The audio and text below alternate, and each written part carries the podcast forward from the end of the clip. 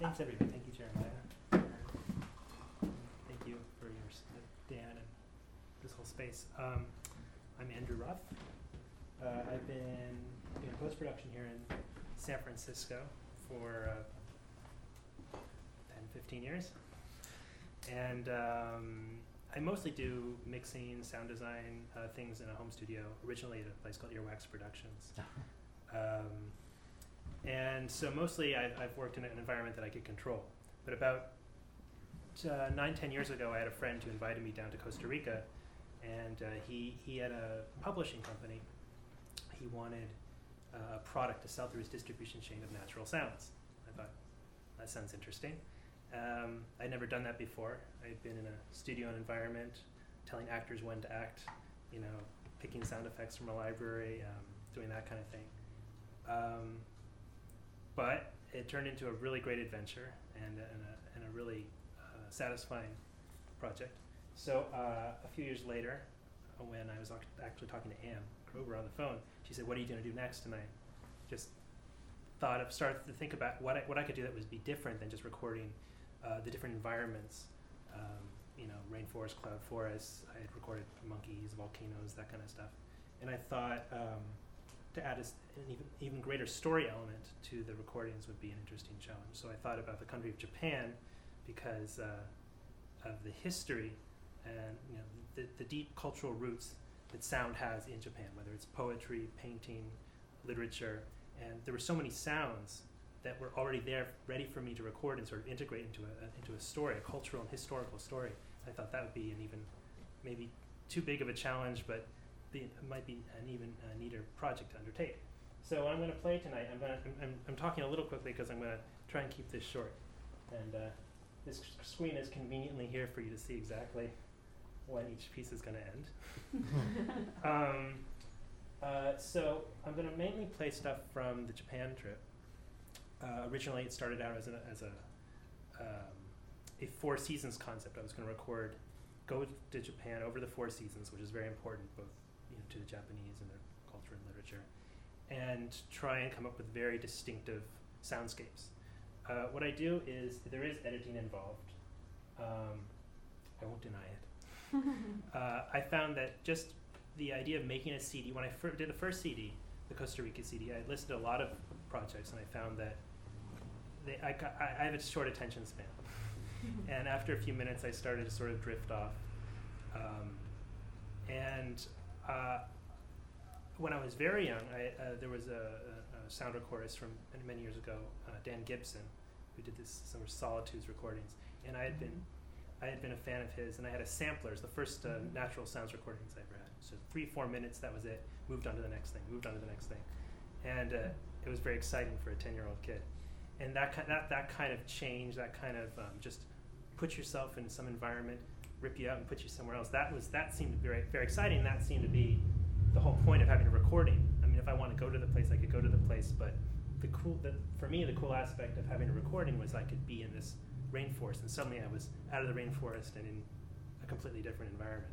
Hmm. So I carry that out into my um, recordings. So I'll just prep the first one a little bit, and then I can prep each one uh, after that. Uh, so the idea, like I said, of Japan was to uh, have the winter, very cold, melancholy kind of sounds, and go through the seasons, go through the geography of the country. This first one is recorded was recorded um, in Amami Oshima, which is an island uh, north of Okinawa, subtropical island. This is a nighttime, or dusk recording. Uh, I had gotten there in the afternoon. There were a few things I wanted to record: certain birds, certain animals, and uh, I, I, wa- you know, the first thing you want to do when you get somewhere is where do I go? Where's where's the best sound? Where should I go to record? And uh, started driving around the island.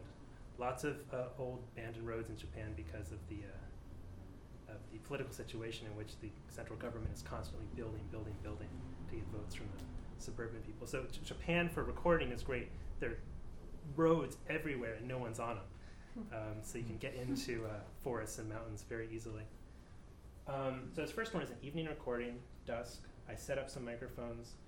It is edited, but I try not to be too designy about it. I, I, I, what I tend to do, and this this has become sort of a, I guess my way of doing things, but um, I haven't done it that many times, is to record a stereo recording as though I'm recording a symphony, and and so I record this space, but then I also try and mic and individually capture all the insects, animals, birds, frogs that are in that that's in that soundscape at that time, uh, or certainly around the time, and and so it's sort of a, a construction of that space.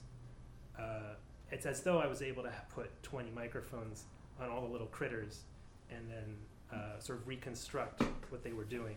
So you get a, a little bit more of a vivid, immersive kind of sound this first thing, as you can see, is, is quadraphonic. I was just playing with this actually last night, and I spread out a stereo recording I had. Um, so for, you'll have to forgive any strange quirks and stuff. But why don't we just get to the sounds? Yeah. uh, so we go. Amami Oshima, around 5 o'clock in the afternoon.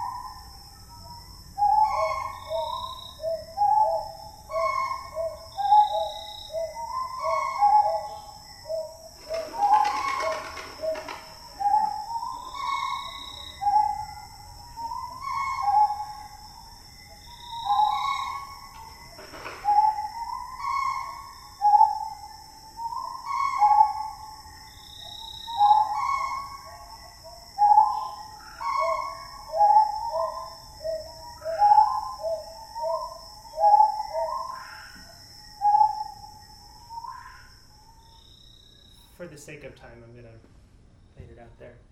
But um, that that actually it, it goes into nighttime, and that is real time. Um, when I was saying I was trying to find out where to record, Hmm. it was actually just about. I cut out a little bit before and after that recording, but um, it was actually quite quiet at around 4:55, set up, in a, and by 5:10, it was even more more of a cacophony than that. Wow. So within about a 10, 15 minute span, it just exploded from daytime nothing, nighttime turned into a symphony. So Are those mostly birds? those are mostly uh, mostly owls. Um, some of the funnier sounding things are there's a couple crows in there. The thing at the beginning, uh, whistly sounding thing, that's called a zuaka aobato. It's a it's a very rare pigeon that can be found between uh, Taiwan and, and Amami Oshima, uh, nearly extinct. And I was very very lucky to. Um, it's a whole other story about how I actually got that recording. Um, but uh, one of the one of the points of the trip, like I said, was to match cultural to, to, to find uh, uh, symbols of history, culture, literature, poetry. And you know, there's certain animals, certain sounds that, that come up again and again as symbols in, in, in these in these things. And um, uh, I wanted to find natural sounds that sounded similar to um, uh, man-made sounds in Japan. So I wanted to find a bird like this was great because this kind of sounded like a shakuhachi flute. Uh, there was another insect that sounded like a little bell, which is a very uh, called a, f- uh, a furin. It's kind of a, a bell that they put on their houses in summertime. And I wanted to find you know, things that match, sing, you know, certain animals that appeared in poetry over and over again, so that there was some sort of um, story. Actually, the booklet for the recordings will be much more of an ex- have a better explanation. But anyway, that's what that was. This was winter time? This was uh, springtime, Springtime. April, uh, April in the evening. Sounded like Gagaku. Kakaku. And I Japanese Thought, I thought gagaku. so too. There, there's a certain way that, that that animal sounded. Had a, ki- I had the same thought. Well, the, I definitely, for the Japanese thing, wanted to do, uh, ex- express this term that they have, a mono no aware, which is sort of a, a sadness, a melancholy. I didn't necessarily want that from the spring recordings, but I wanted to get, um, when I say Jap- I'm, ma- I'm making a, a, a collection of Japanese recordings, people who aren't in Japan start to think, oh, you know, mysterious, strange, uh, maybe Zen, I don't know, wh- whatever they think of about Japan and uh, I don't want to play into that so much, but there's a little bit that I want to express. So uh, the next couple, next two recordings are a little shorter. This is a collection from Hokkaido in the north during the winter time, and this definitely was supposed to get across this feeling of winter, cold, melancholy, and all that. So let me start. The, the first is just a quick, a quick recording of um, not an not a not an animal, but a a pipe that was sticking out of the ground on this little snowy spit, right at the northern northern tip of Hokkaido. You know, you can you can actually see Russia, and there's ice that, that comes down from Russia, and you, you could walk from Japan to Russia if you wanted to. Um, I'll be playing some of the my recordings of the ice in just a minute, but this this first little minute is just this uh, on this snowy little uh, peninsula. I found a pole sticking up and stuck my microphones into it, and this is what it sounded like.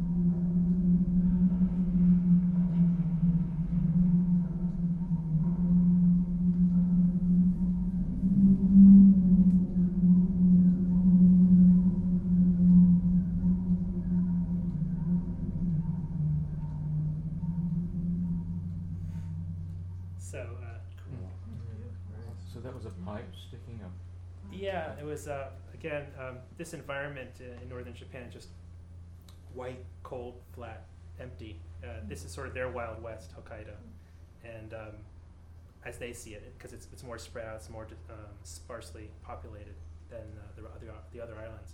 And this is in the northeastern corner near uh, Shiretoko, which is a UNESCO World Heritage Site. It's a place where they have bears in the summer, and in the winter it really is like the end of the end of the country, end of the world. Um, and so I wanted to get that feeling across. And I was trying to record wind. You'll see wind kind of pop up a little bit in these next two, few minutes of recordings. But um, I'm sorry. Your, your mic was dangling inside a pipe.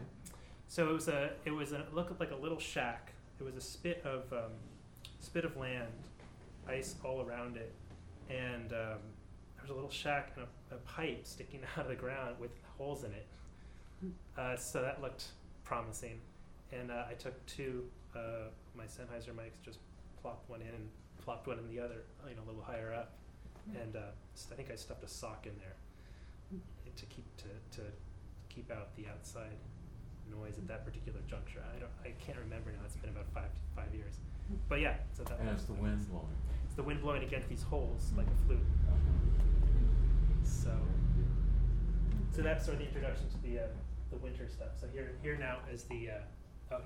Here's the sea ice recording. Uh, first about a minute and a half above, and then a minute and a half using hydrophones below, uh, with a little design splash in between. But again, everything that you hear did actually get recorded at the time. It's just that I didn't actually fall through the ice.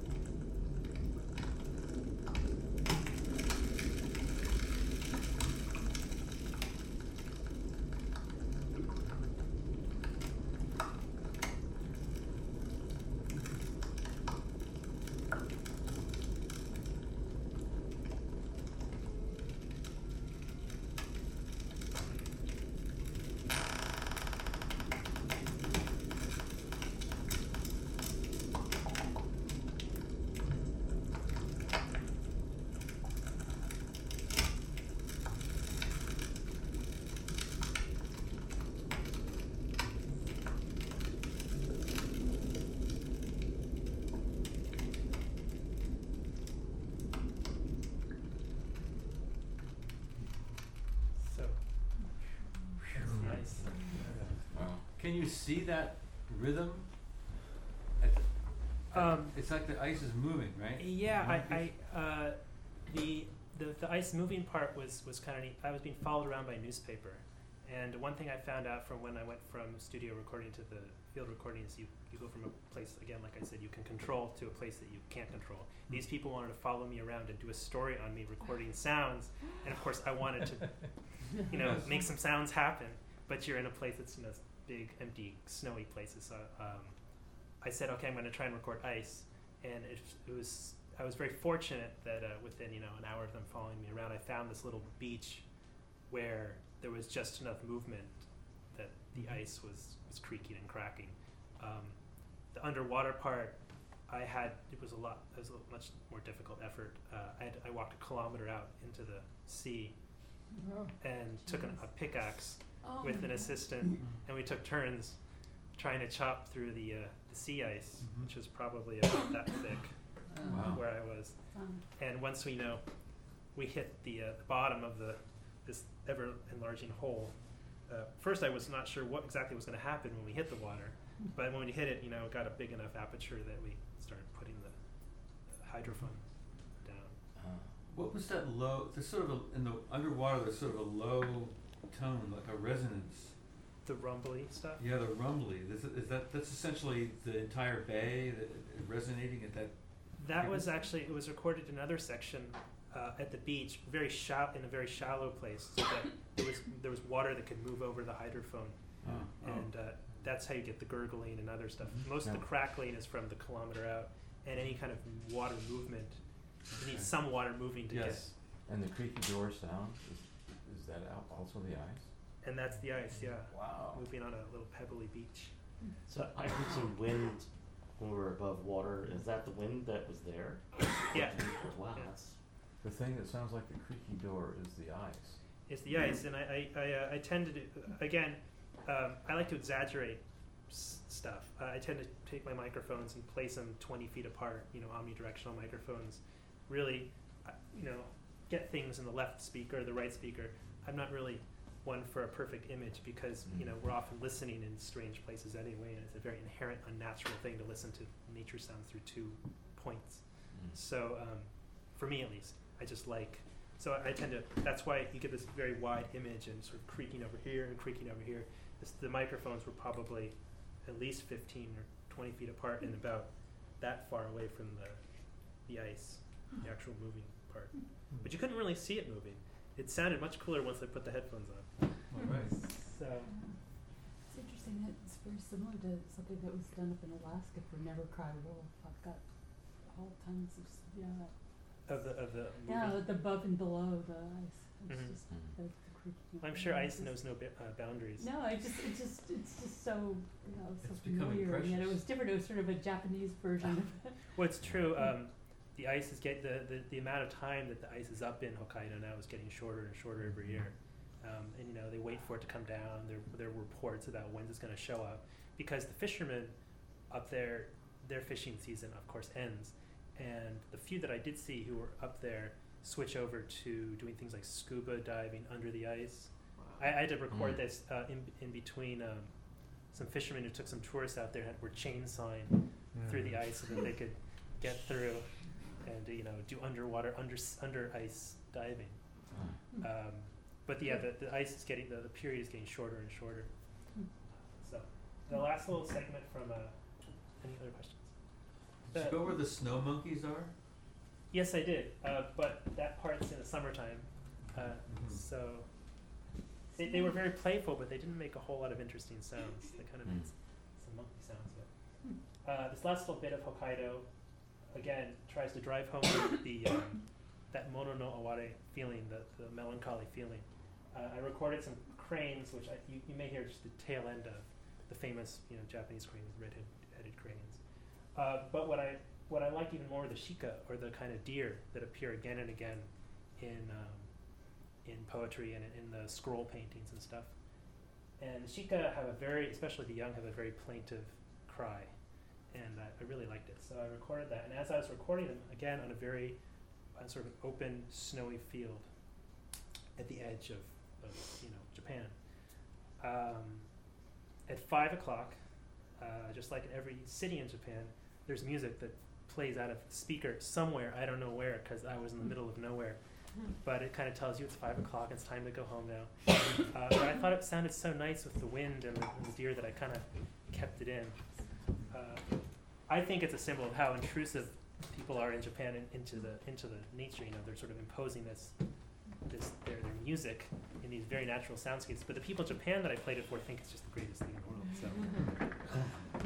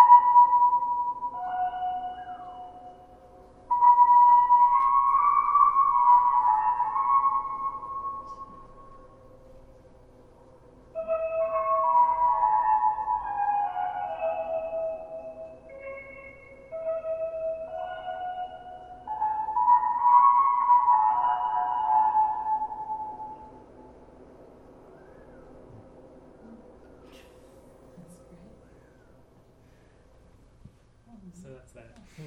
Cool. Um, some of the wind, the wind is the hardest thing, and I, I wasn't really sure what to do about wind.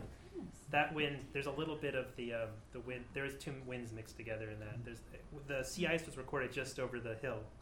It's a little bit of that in, and then some of the the more windy sounding um, effect bit though. Uh, I stuck my microphones next to the hubcaps of the four wheel drive that uh, I've been taking around in to get a little bit of a, a whipped up sound. Mm. So that was Hokkaido. Um, What kind of deer are they?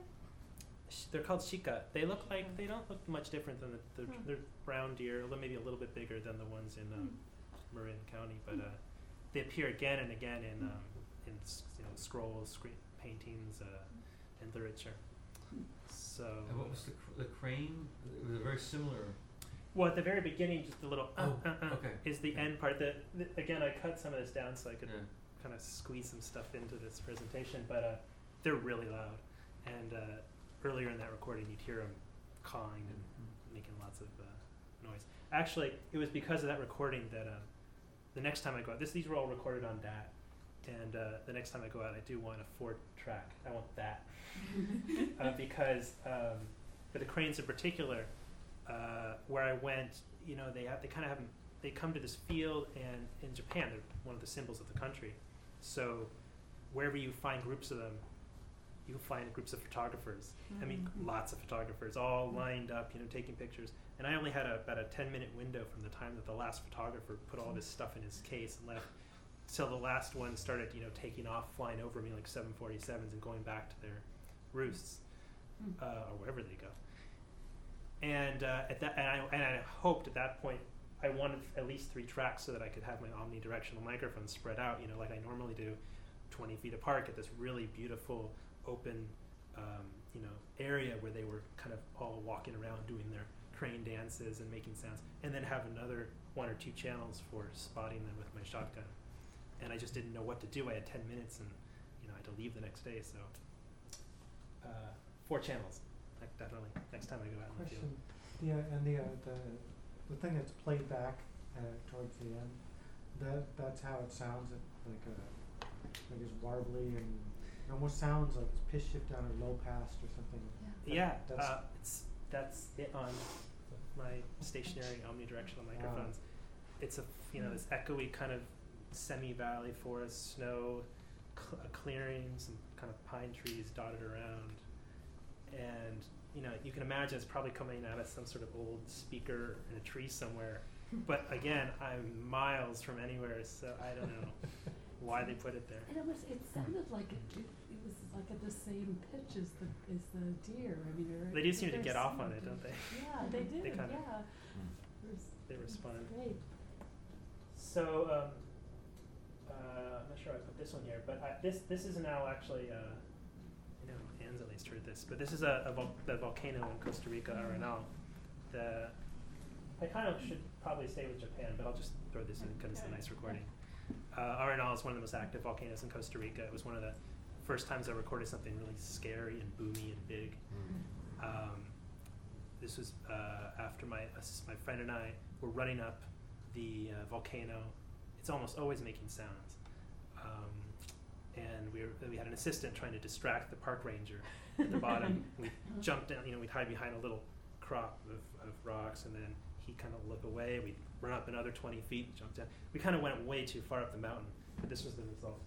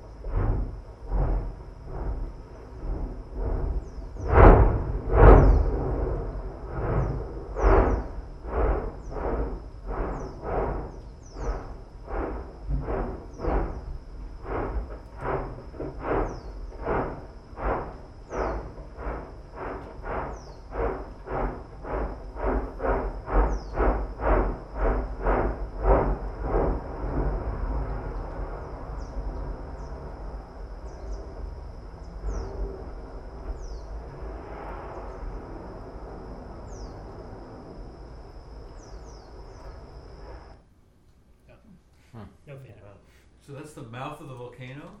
It's the mouth of the volcano. Yeah. It's I- actually making that, Chuffing that sound. chugging. Yeah. Huh. and then uh, so it kind of builds up, ejects these red hot rocks, and then you hear the rolling down the Tickling, other yeah. side. So at nighttime, you see these rocks rolling down the Weren't side. you afraid of them? Like some. Oh, hitting extraordinarily!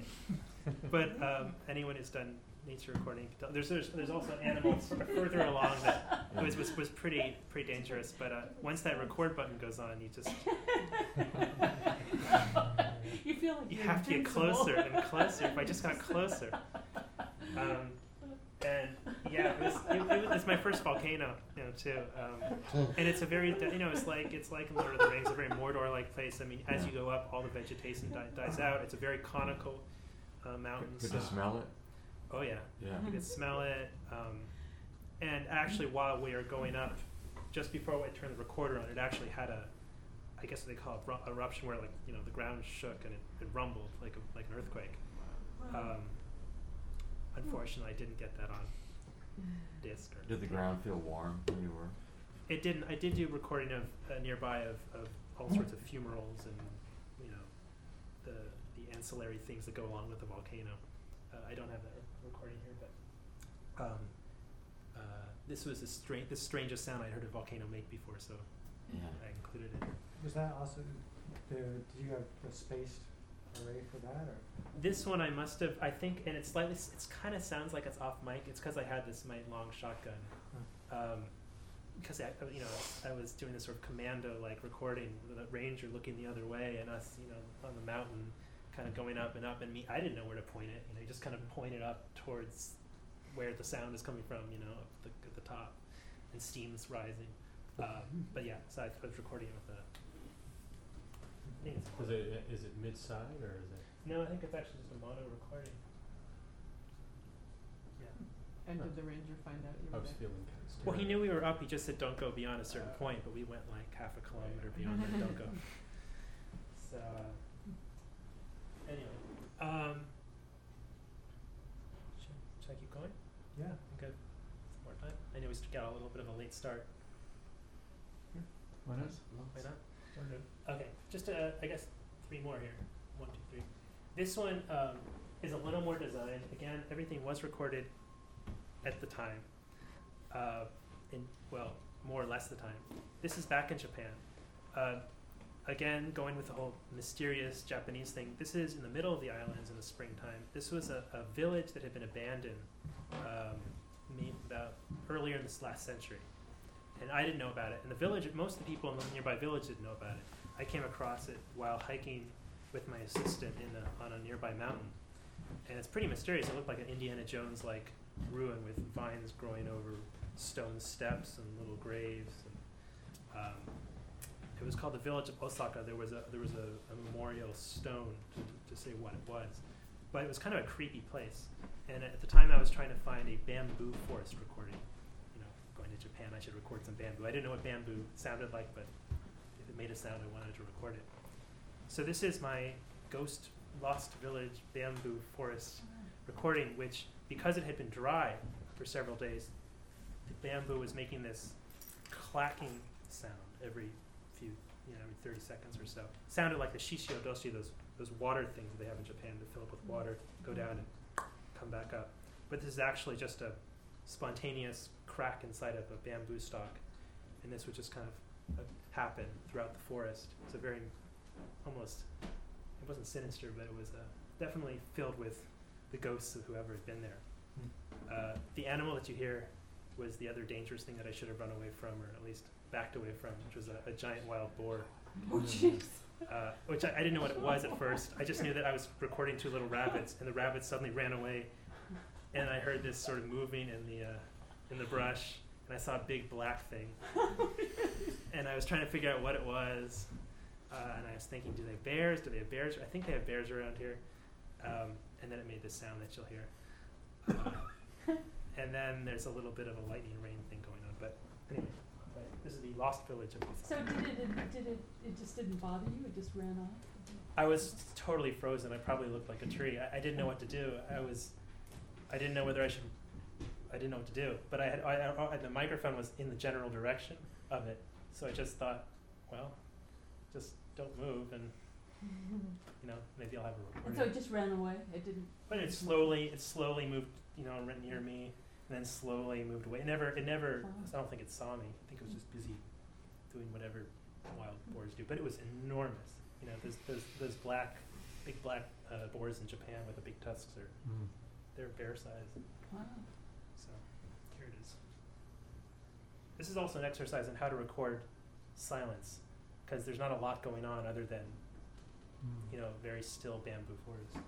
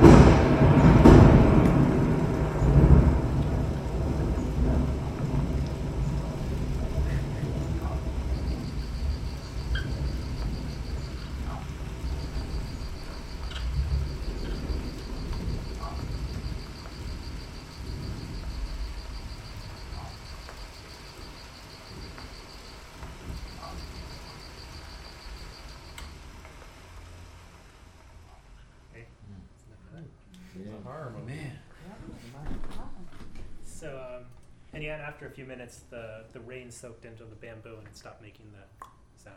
Mm. Um, that mostly came from it being dry. So there's just one last one. Um, this is hot summertime. Now going from trying to make you feel cold and all these other feelings, um, you know, this is the still muggy hot summer. And I tried to make a track made up exclusively exclusively of insects because I had recorded so many birds and Mm. had burned it, you know, birds up the wazoo. So I thought, could I make something interesting with insects? This one, in order to make it a little more interesting, a little bit more Japanese, does have um, a temple bell in it that was next to where this um, this was happening. Actually, there are two temple bells that were both recorded next to where these things were happening. Um, and the last thing you hear on this last track is a little chimey uh, insect called a suzumushi, which is like a, a chime insect, Hmm. literally translated. And this is the one uh, NHK followed me around, and they, they wanted a story. So again, I had to try and find something to, you know, give them. Mm. And, um, and this was perfect because they were able to do a crossfade from the insect that I was recording into, you know, the old little the little Japanese chimes that everyone puts on their doors in the Mm. summertime. What's, what's NHK? NHK is um, it's like their BBC, Oh, it's their sort of their national broadcasting. Um, and so bells, little insect, and the first really loud insect you'll hear is again. Anyone, any Japanese person anywhere in the world hears this and they know it's summertime. This is the it's a kind of cicada, and it's just you, you if you hear an interview, uh, see a movie, anything that takes place in the summertime dealing with Japan, animation, live action, you know, 1950s film, you'll hear this this uh, the uh, the loud insect.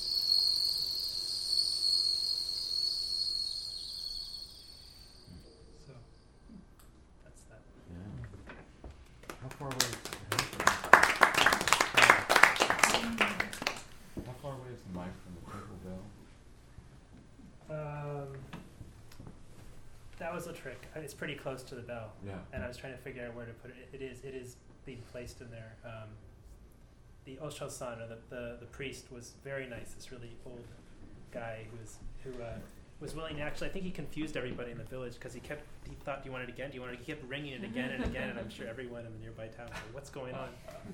Um, but yeah, it was like pretty close. Yeah. Well, it, it has a rich timbre. Oh, it's a beautiful can- bell. Yeah. The, the first one at the beginning of the track is from the Zenkoji Temple in, in Nagano, uh, which is considered, there's a, a list of the 100 most famous sounds of Japan. Um, 20 or 30 of the sounds are because of politics, and there might be something like the Toyota factory in, in Yokohama or something. So I didn't record the Toyota factory in Yokohama, but uh, this temple bell at the beginning is one of the 100 Ah, famous sounds. might have been interesting to segue from insects to Toyota factory. It, it, it was a real big challenge trying to record in Japan Yeah. compared to Costa Rica. But um, What? Because Oh, it just it, there's just people everywhere. There are highways, Mhm. planes everywhere. Mhm. Um, farmers uh, th- in, in Nagano alone, uh, to scare birds away, instead of scarecrows, they have these tubes that um, I don't know what they do. It sounds like a gun goes off every few minutes. So most of my recordings are filled every few minutes with a explosion as these apple orchards are trying to scare away birds, you know, Mhm. miles away. So uh, that was just one of the challenges. Is there a dove in there? that Yeah, nice. that's a yeah. Did you loop That was lovely. Lupe? Well, yeah, or is that's just its natural call, 'cause it called like four times. No, no, no. Exactly Yeah, the same. It just goes on and on and on. Wow. Yeah. It's called a mountain pigeon. Yeah, their pigeons there sound really nice. I have I have them on my on my balcony. They come in the morning sometimes and they keep going and they keep doing the li- it's exactly the same thing. I'm finally like just shut up. They start off being pretty and then they just do that. I think I prefer the one at the beginning in the, Uh, on yeah. the island. Yeah, it was pretty. It was lovely. Oh, it's wonderful. So, uh, I have a question for you. As a result of this work you do, how have you changed? H- How's your audition changed? my audition. Your ability to perceive sound? Oh well, I think it's definitely been enhanced. I know that. Um, I mean, I always listen to things rather quietly in the studio. I was never a person who turned up the monitors, so I always had so, somewhat sensitive ears. But certainly, your brain plays a big part in what you perceive. And um, I know family and friends are always um, uh, always call you know say robo ear, call me call me names, robo ears or whatever because you know I can hear a conversation on a telephone on the other side of the room or I can hear things. Um, I, I in mixing in mixing these, I think one thing about re- recording nature sounds is that the microphones don't differentiate like your brain differentiates. So often the, the speakers seem to be, if you record with microphones, it's presenting sort of everything at, at equal volume. So part of my justification to myself, at least, I'm not sure why I need justification, but for making it a little bit more designed, a little bit more uh, arranged, kind of presenting here's this sound, that sound, even though I'm trying to keep it in its natural context, is be is sort of simulate what your brain might do in this in the space. It's what I do in the space when I'm hearing things in in, in that forest setting, and I'm sort of trying to recreate this. I'm trying to make the speakers recreate that decision making. Uh, to make it sound a little more natural, even though it's even less natural. This, this is a, a project that's in process. We're gonna go back to Yeah, Japan it's for more done. recording. The dollar's too low. Uh, but I, I think I, you know it's, it's pretty much done. These are this is about half of the recordings. Um, I'm just working right now on the booklet, which I'm trying to make uh, much more comprehensive. Again, like I really want to talk about the like for the first track, the history of that island, how it how it fits into Japan, some political stuff, cultural stuff, and because it does, I think it adds to the listening to to have the context. So I'm just I'm working on the packaging. Do you know when it's gonna come out? If it doesn't come out this year, then something's then it's never going to come out. So Do you, do you have a label for it? I don't. The Costa Rica one was sort of a dream job because I was I was hired by my friend. Again, he had the company down there, and he just keeps sending me royalties. So uh, it was sort of a dream job, you know. Uh, this one I funded myself. I, I have been getting emails from people who want want it, but I haven't been able to think that far ahead. I'm. I just can't get in that space. But regardless of what happens, I mean, the travels through Japan has just, just been phenomenal. The experience is worth the money alone, and um, I've certainly used a lot of the sounds in, uh, you know, in my jobs and in my post production work. So it, it's, you know, paid for itself in that way. How, what's the ratio of the amount of tape that you recorded in versus the amount that's gonna end up in the final mean, is it ten to one, twenty to one, fifty to one, thousand to one? Um, I recorded at least forty hours, so it'll be a, about a one-hour CD. Yeah, we can do the math. uh, I don't Over how many exactly. trips? Uh, it was three, I think three, maybe four trips. The first first trip was two weeks in the in the Hokkaido winter time. The the second trip was the the epic, nearly month long trip. I was flying all over the place to the islands and trying to do s- early spring, late spring, and then the third trip was mostly hot summertime stuff in the mountains. Hmm. So it's a lot more complicated and expensive flying around Japan than driving around Costa Rica. And when, when you were scouting locations, did you, did you, was there a lot of, well, was there a lot of scouting where you would go and spend, you know, two days finding the right place to record and then record for an hour? Um, well, there's always serendipitous things. This one piece I didn't play was uh, this howler monkey in the rain that was on the, my Costa Rica CD, which was I had gone, I was sleeping up in a tree, a giant ficus tree attached to it, thinking I was going to wake up in the morning and record toucans or whatever I thought was going to be in the trees. Of course, it started raining. I didn't think, oh yeah, it's Costa Rica, it could rain. No birds, uh, but this howler monkey started um, baying or whatever they do, howling, and uh, so um, with Japan, I had you know serendipitous discoveries like you always do.